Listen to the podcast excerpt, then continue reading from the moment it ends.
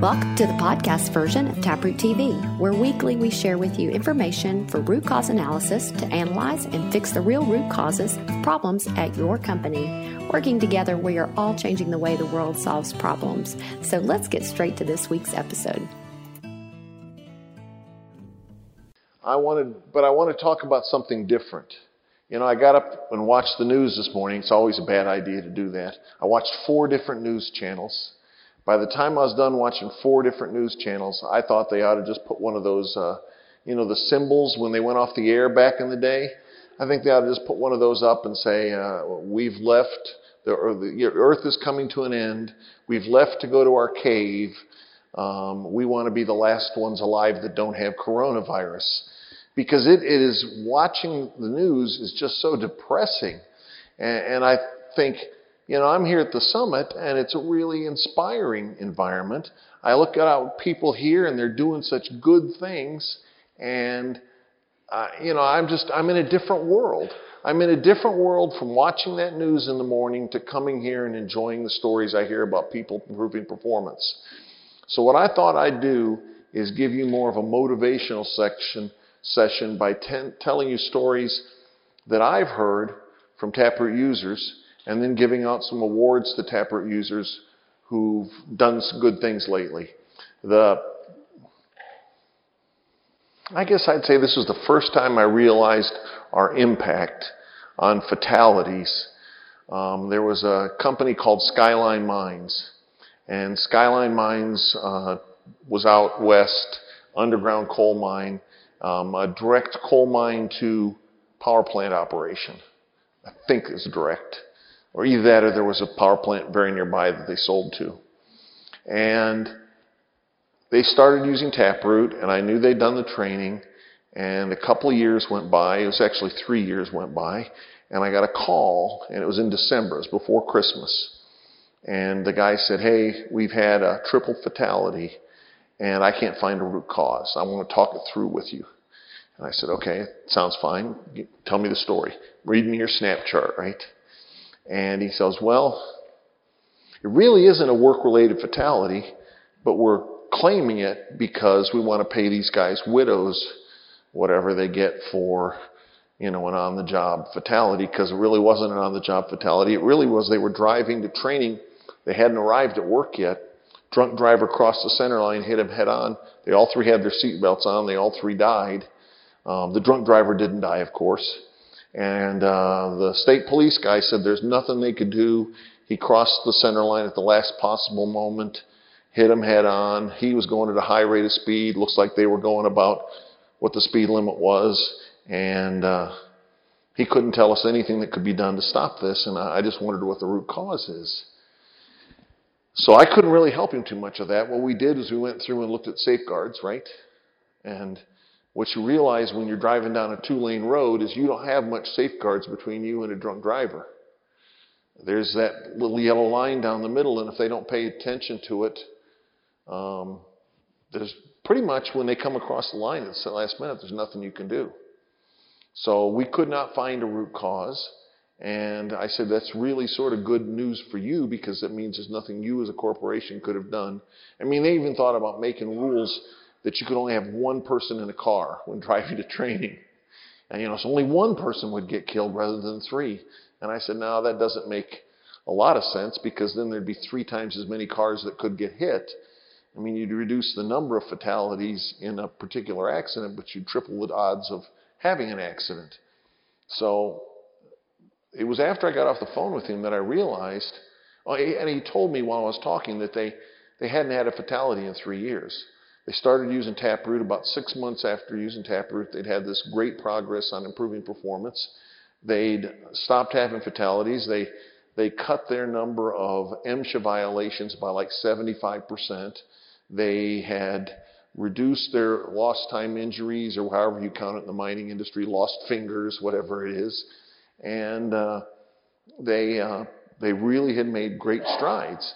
And after I got off the phone with him, I realized well, they were, they were killing two or three people a year before that. And here it is three years later, no fatalities except for these. I really didn't count these. That's like somewhere between six and nine people are going home for Christmas this year that wouldn't have gone home otherwise. And that was just, I remember that was just like a light going off, you know, just like a, wow. Um, because we don't usually get that kind of feedback. We do taproot training, we help people learn. They go back. Sometimes they come back and tell us success stories, but a lot of times we don't hear about those success stories. So I passed that on to my staff, and they were all blown away too. We actually told them at the Christmas party about it, and they were like, wow. So it was a couple of years later than that, after that, it was at one of the summits. Um, this one was up in Gatlinburg, and the, a guy came up to me from, uh, he said, Hey, listen, you, you might not know me, but I work at a small refinery, and we implemented Taproot about four years ago. And we used to have fatalities, and we don't have them anymore. And I was thinking about it. This is him saying this. I'm, I was thinking about it, and I thought, you know, we probably have three people who are alive today because of the work we're doing using Taproot to prevent accidents. And he said, then I got thinking about how many people you train, and there's probably like hundreds or thousands of people alive who wouldn't have been alive otherwise. And I want to thank you for what you do. That sort of broke me up because I hadn't thought about it that way. I hadn't thought about what each and individual ones of you are doing out there to really change the world and keep people alive. And we don't get that. We don't, we don't go out and do many investigations. We do some, we do facilitations. And we get out there and we help people learn taproot, obviously. But we don't get that feeling from the field of, you know, people are going home safe tonight that wouldn't have otherwise. So I just think that's really great. Another one, another one is really fun. I had, uh, I was teaching a course in St. Louis, and um, it was a two-day course, and there were five guys from the same facility. Whenever there's five people from the same facility, I always think there's something up, and I think I ought to go talk to them, find out why. But it was a busy course, and I didn't get a chance to. So about six months later, I'm teaching a course down in Orlando. Oh, they were from Houston, by the way.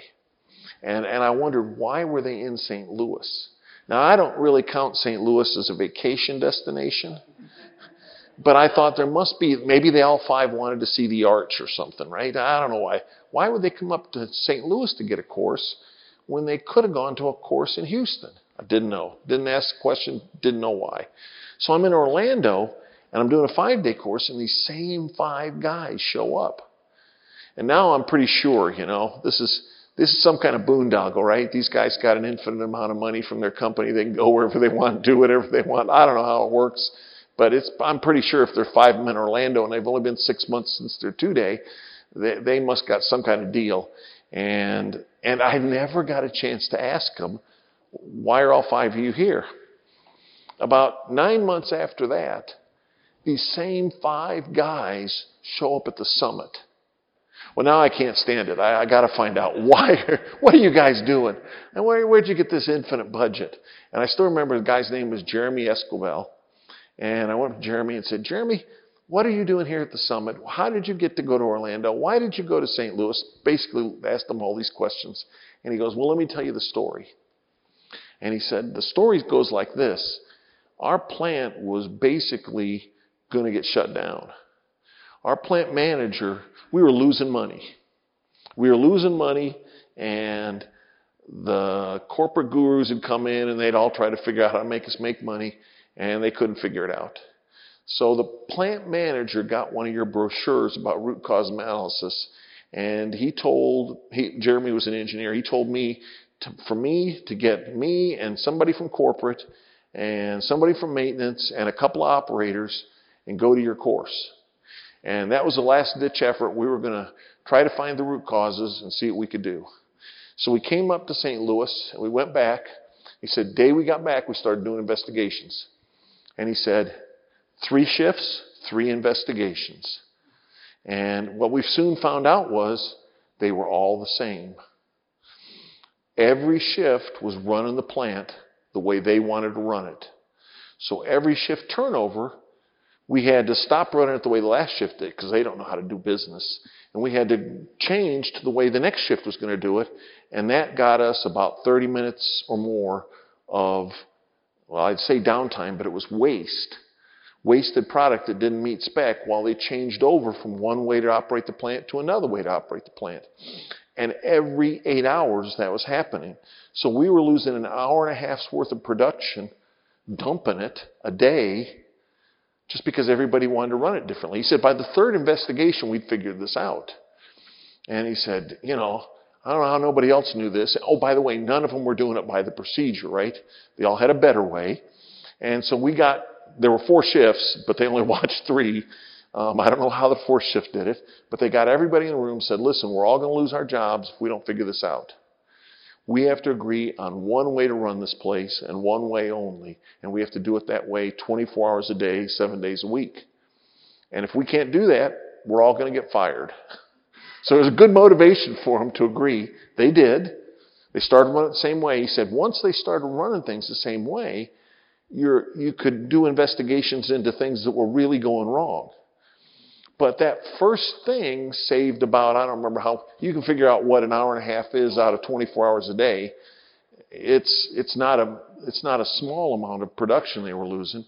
And if you put that straight to the bottom line, that went from losing money to breaking even, which was a huge thing for them. Then he said you could start seeing what the other problems were because every shift there wasn't an upset. So you could start seeing where there were other things we could fix. He said within, within about two months, we were making money. So I heard about the five day, and I went to plant manager and said, listen, can we go to five day course? He said, you got it, go. So they all went to the five day course in Orlando. They went back with even more ways to improve performance, more good things they can do, optional techniques, Equifactor, whatever.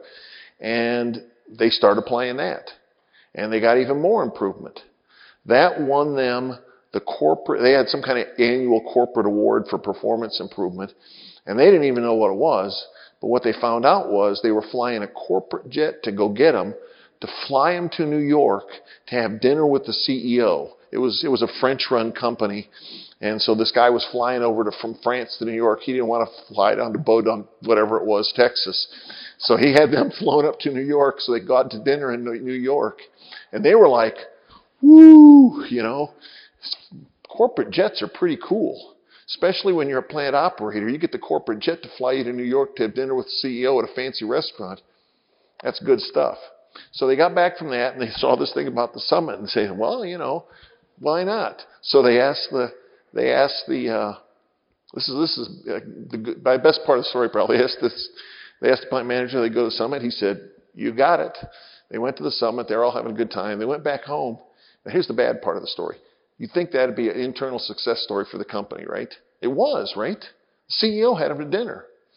But somebody at corporate found out they were using an unapproved root cause analysis tool.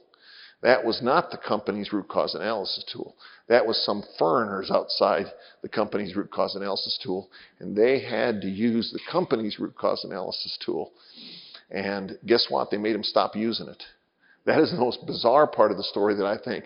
But I still think about the guys and how happy they were at that summit because they'd finally found out how they could fix problems. And these, these were mainly operational and maintenance kinds of problems.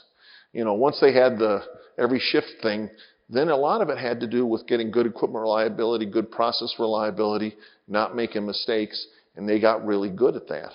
So I always hope that even though they told them they couldn't use it anymore, they still did anyhow.